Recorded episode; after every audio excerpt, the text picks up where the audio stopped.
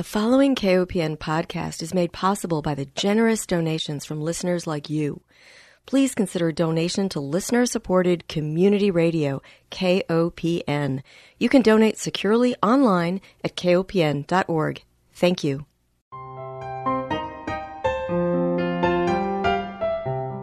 Hi, welcome to Food Sleuth Radio, where we help you think beyond your plate. I'm Melinda Hemmelgarn, a registered dietitian and investigative nutritionist on a mission to connect the dots between food, health, and agriculture and find food truth. And today I am delighted to welcome my guest, Ms. Robbie Doerhoff. She is a forest entomologist with the Missouri Department of Conservation. She received both BS and MS degrees in biology from Truman State University in Missouri. I saw her excellent presentation on two increasingly common herbicides used on genetically modified commodity crops, soy and cotton. And her presentation explained how these herbicides used in both urban turf treatments and in agriculture contribute to harm trees, native plants, garden plants, and impact the food chain. And I knew I wanted her to be my guest.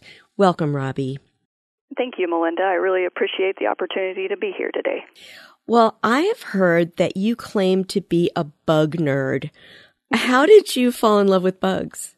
Well, let's see. I get to say now that I've been collecting insects for well over 30 years. I was pretty young when I started my first insect collection, and I don't know, there's just something fascinating about them.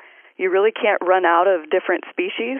You'll never find them all, even in Missouri. And so I just think they're really interesting and beautiful.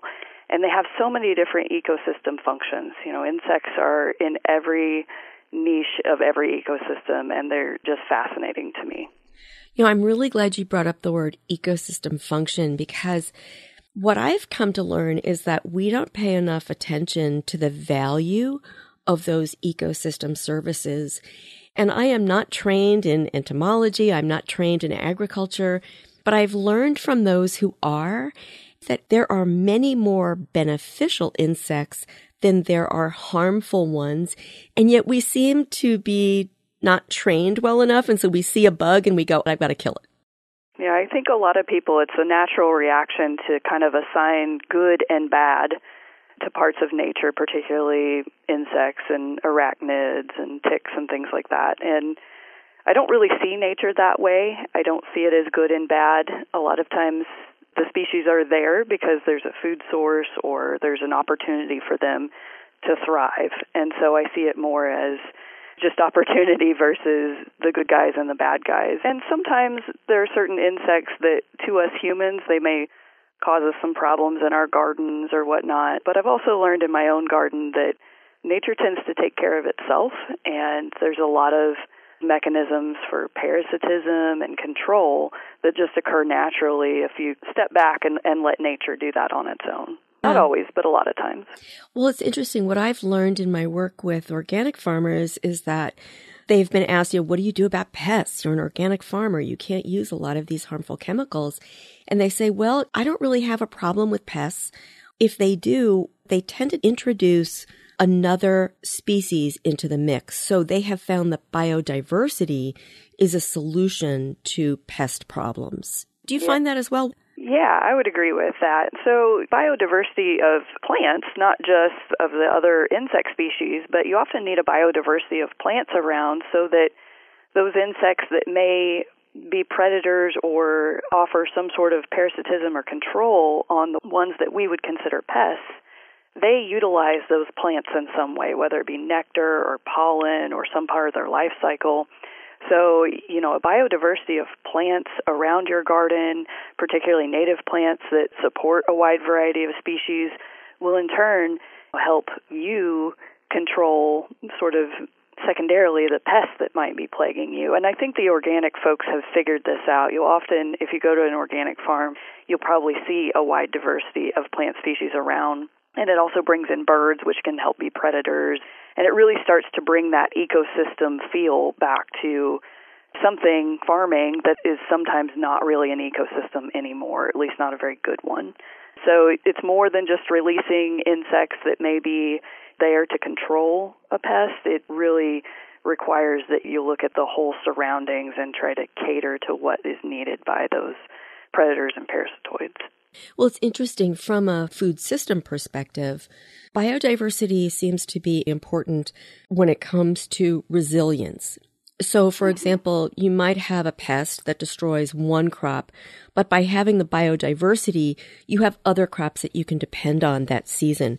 I attended one of your sessions that you did on forest health and tree health because I like to keep trees on my own property, my own small yard, healthy. And you spoke about two herbicides that are increasingly common and especially used on commodity crops, as I mentioned, especially soy and cotton.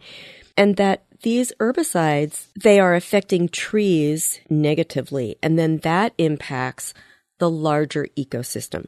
So let's step back. What do you want us to know about how these two herbicides came into our environment in greater use? Yeah, so, you know, in the beginning, and by the beginning I mean about 2017 is when this came to my attention. A former colleague of mine and I we were sitting in our office and we received an email from the weed science folks over at University of Missouri and it said be on the lookout for increased injury on off target trees and plants this summer caused by herbicides with the active ingredient of dicamba. And I read it and I thought, well, that doesn't sound good. I've never heard of anything like this before. And, and I was, of course, aware of herbicides, but didn't really know much about them, to be quite honest with you. It was never a field of study of mine or something that growing up on a farm that I really had anything to do with. So I thought, well, this is really interesting. And both of us looked at each other and were like, well, I guess we'll see how this plays out. And that was the beginning for me as far as what's coming down the pipeline for Missouri and for Missouri's trees. Now, this affects more than just trees. This affects the gardens in our backyard. This affects the prairie plants and the blooming flowers we see along the road. So, trees happen to be my field of study and my interest in it, but this is something that affects lots of growing things in the ecosystem. And so, what's going on is since 2017, there's been an increase in the use of the active ingredients dicamba and 2,4-D on Midwestern farms from many millions of acres of soy and cotton and even corn acres are using these two chemicals and they've been around for decades since the 40s and the 60s they've been used. But now there's been a massive increase in the amount of pounds of them that are being applied on an annual basis because we now have tolerant cotton, soy, and corn seeds that you can spray these chemicals over the top of those growing commodities and not kill them, but kill the weeds that are growing between the commodity plants. And in the past, this was not possible, particularly with cotton and soy, because they were so sensitive to both dicamba and 2,4-D. So, with the emergence of more and more glyphosate or Roundup resistant weeds about 25 years ago, farmers started looking for new solutions in the herbicide world. And the big ag companies responded by developing, over the course of many years, soy and cotton seeds that were tolerant to these herbicides. And now we are where we are because of that. What's so concerning is that these particular herbicides have a propensity to drift or move via something called vapor drift. So they're volatilizing. They're yeah. moving to non-target plants, including trees, and causing damage. And it's hard to put your finger on exactly where the drift is coming from because if I understood correctly from your webinar, and I will provide a link to that for our listeners, these products can drift for miles. Correct. Yes. So I want to make sure that your listeners really understand vapor drift or volatility because I find that this is the hardest thing for people to wrap their minds around. So when we talk about herbicide drift, it's really easy for all of us to think that, you know, we envision a sprayer in the field and maybe it's a little bit too windy that day and the sprayer is actively putting out herbicide, and the wind takes those water droplets with herbicide and it moves it physically out of the field and onto the tree line or prairie that's right next to it. So that is what I like to call physical drift. But what we're actually seeing, that is possible with dicamba and 2,4-D, by the way. But what we're seeing as the bigger problem is what we call vapor drift, where the sprayer is in the field, they're abiding by all the label restrictions, the winds are at the right speed, they have done everything correctly, they sprayed their herbicide over the top of their plants, and they left the field. Unfortunately, the nature of dicamba and even 2,4-D to some extent is that it can volatilize for up to 96 hours after application. So even after that spray droplet has dried on the leaves that it was intended to hit, it can, due to temperature, humidity, heat, pH, several different factors, it can then turn into a gas. And then that volatilized herbicide can be blown by the wind either in a temperature inversion layer or may even volatilize and be up in the atmosphere and come back down in rainwater. Those two methods are how it can be moved around the landscape and not just to the forest that's right next to the field. It can end up miles down the road potentially. Because this is not traceable, really, we don't know how far it can go, but it's suspected that it could go five or ten miles down the road just in a temperature inversion event.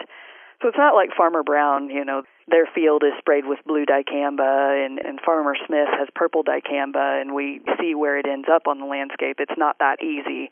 So that's why it can go fairly far. But when the temperature is above 85 degrees, there's almost a guarantee that dicamba is going to volatilize.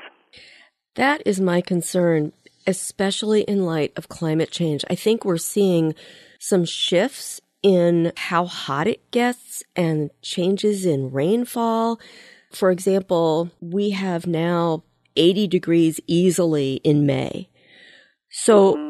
In the urban setting where lawn chemical services are coming out and spraying these chemicals, it's easily going to be able to move Yep. So dicamba and 2,4-D applied in an urban setting. A lot of times, I believe it's applied multiple times throughout the growing season. So I have a colleague in Minnesota that told me recently that his yard is sprayed by his lawn care company five to six times during the growing season with dicamba and 2,4-D to control the dandelions and other yard weeds. And in his neighborhood, that's the standard. Everybody does this. And so we were talking about the implications of that, you know, why so frequently and why such a chemical that we know even in Minnesota summers is likely to volatilize and maybe cause damage throughout the neighborhood. But unfortunately, that's just the public perception at the time in that location. But I want to loop back to what you said about climate change and I want to link it to what we're seeing in the forest. And so the last five years, we've been looking at various aspects of this in Missouri, and one of the study sites we have over on the Mississippi River, just on the northern end of the Missouri Boot Heel, we watch these trees leaf out in the springtime. And we know because of climate change, we are starting to see trees leafing out anywhere from seven to ten days earlier than they used to. And we think this is just enough of a window that the herbicides, the dicamba and 2,4-D, that are being used early in the growing season to kill the winter annuals before seeds are planted, we think that those herbicides are the ones that are really having the greatest impact on our trees. So as those leaves are starting to unfurl for the year, they're starting to expand, they are most sensitive to dicamba and 2,4-D at that time. Once it's July and they're fully hardened off and mature for the year, we don't think that the herbicides are having that big of an impact on those leaves at that point. But in order to get the really disfigured leaves and the heavy symptoms, it's occurring early in the growing season. And part of it, I do think, is climate change because they're leafing out earlier. And then also, our rains the last three years in Missouri have really been concentrated to the early part of that growing season. And then it's been dry the rest of the year. And so I think that if these chemicals are coming down in rainwater, like we suspect they are, then it's having a pretty heavy impact on the trees during the early part of that growing season. Wow. Let me take one break because we are halfway through, and I want to remind our listeners that if you're just joining us, you're tuned into Food Sleuth Radio, and we are speaking with Ms. Robbie Doerhoff. She is a forest entomologist with the Missouri Department of Conservation. She did a fabulous presentation explaining how dicamba and 2,4-D are increasingly used in our country, specifically on commodity crops, and how that affects the larger food system. And that's where I want to go now, Robbie, with regard to trees and how much we depend on trees for our food. There was a farmer down in the boot heel of Missouri, the southeastern part, and he had a peach tree orchard that had been affected by drift. He won a large settlement from Monsanto, which is now Bayer, because of the loss of his peach trees due to dicamba drift. However, I think there's a bigger story here, and that is he didn't just lose his trees, his community lost access to that important fruit. We call it these foods specialty crops, but they're the ones that keep us well. We want to be eating more fruits and vegetables than tomatoes and eggplants and peppers. And then in the tree world, we depend on nuts, pecans and walnuts and all of these wonderful berry bushes to keep us well. And all of these crops I mentioned are susceptible to harm from dicamba drift. So I don't know that anybody's really talking about the tremendous loss, not only personal loss to that specific farmer, but a much greater loss to the health of his wider community. Yeah, I agree with that. I don't know how it's affected the economy down there in Campbell, Missouri. But that little town is centered on Bill Bader's peach farm. There's a whole bunch of jobs that were related to that farm. Their annual festival is the Peach Festival. You know, it's a big deal down there. And so it's really sad that in a place in Missouri that is already considered the most unhealthy place to live, I think the 10 counties that are down in that area are just about the top 10 counties in Missouri where you don't want to live due to pesticide impacts on human health. And then you have something like this where the truck farmers down there really can't grow any tomatoes or any other kind of fruits and vegetables, and the peach farm is all but gone. It's just really sad. I do feel really bad for that community and for the rest of us because we could get those peaches here in Columbia during the summer and they were delicious, but now they're not available. Exactly. And so where does that leave us? Do we have to start importing fruits from, say, Colorado and California, and they're dealing with their own environmental crises like problems with drought, they have problems with fire. And I think if we look at true resiliency in our food system, which we must, then we need to re regionalize our food system and get more local food as much as we can. Yeah, I would agree with that. That would be a really nice way for us to go as a society. It is difficult, I think, to get there, but with the younger generations, there's just more interest in that, and I'm I'm hoping that we'll see a shift mm. occur in the coming years. I do too. Well, you had quoted an Arkansas farmer in your webinar presentation, and he said, It's amazing. Once you start looking, what you see. And he was referring to tree damage from drift. But I think his point is really important in that once we start to open our eyes and make observations, we can really see what kind of damage is occurring. There are some things we can't see. As you mentioned, you know, these herbicides aren't colored. We don't know when they've landed on our lawns or our property, but we can tell from plant damage if we know what to look for. And your webinar has wonderful images of what this damage looks like. You've also mentioned this role for citizen science. Tell me what you think we can do in our communities to become more aware. And do you recommend any action steps? Sure. So, yeah, I just want to loop back around to the idea that once you start seeing this, once you know what to look for, it will scare you how often you see herbicide injury. And that has been a major thing for me in the last few years is just becoming more aware of herbicide through the channels of dicamba and 2,4-D, but then realizing that there's a whole other side of this where there are so many herbicides that are out there. We detect other herbicides besides those two on some of our study sites, which is alarming as well, things we never expected. And what I can tell you is that fully a third of the tree health calls I get on an annual basis end up having an herbicide component to them.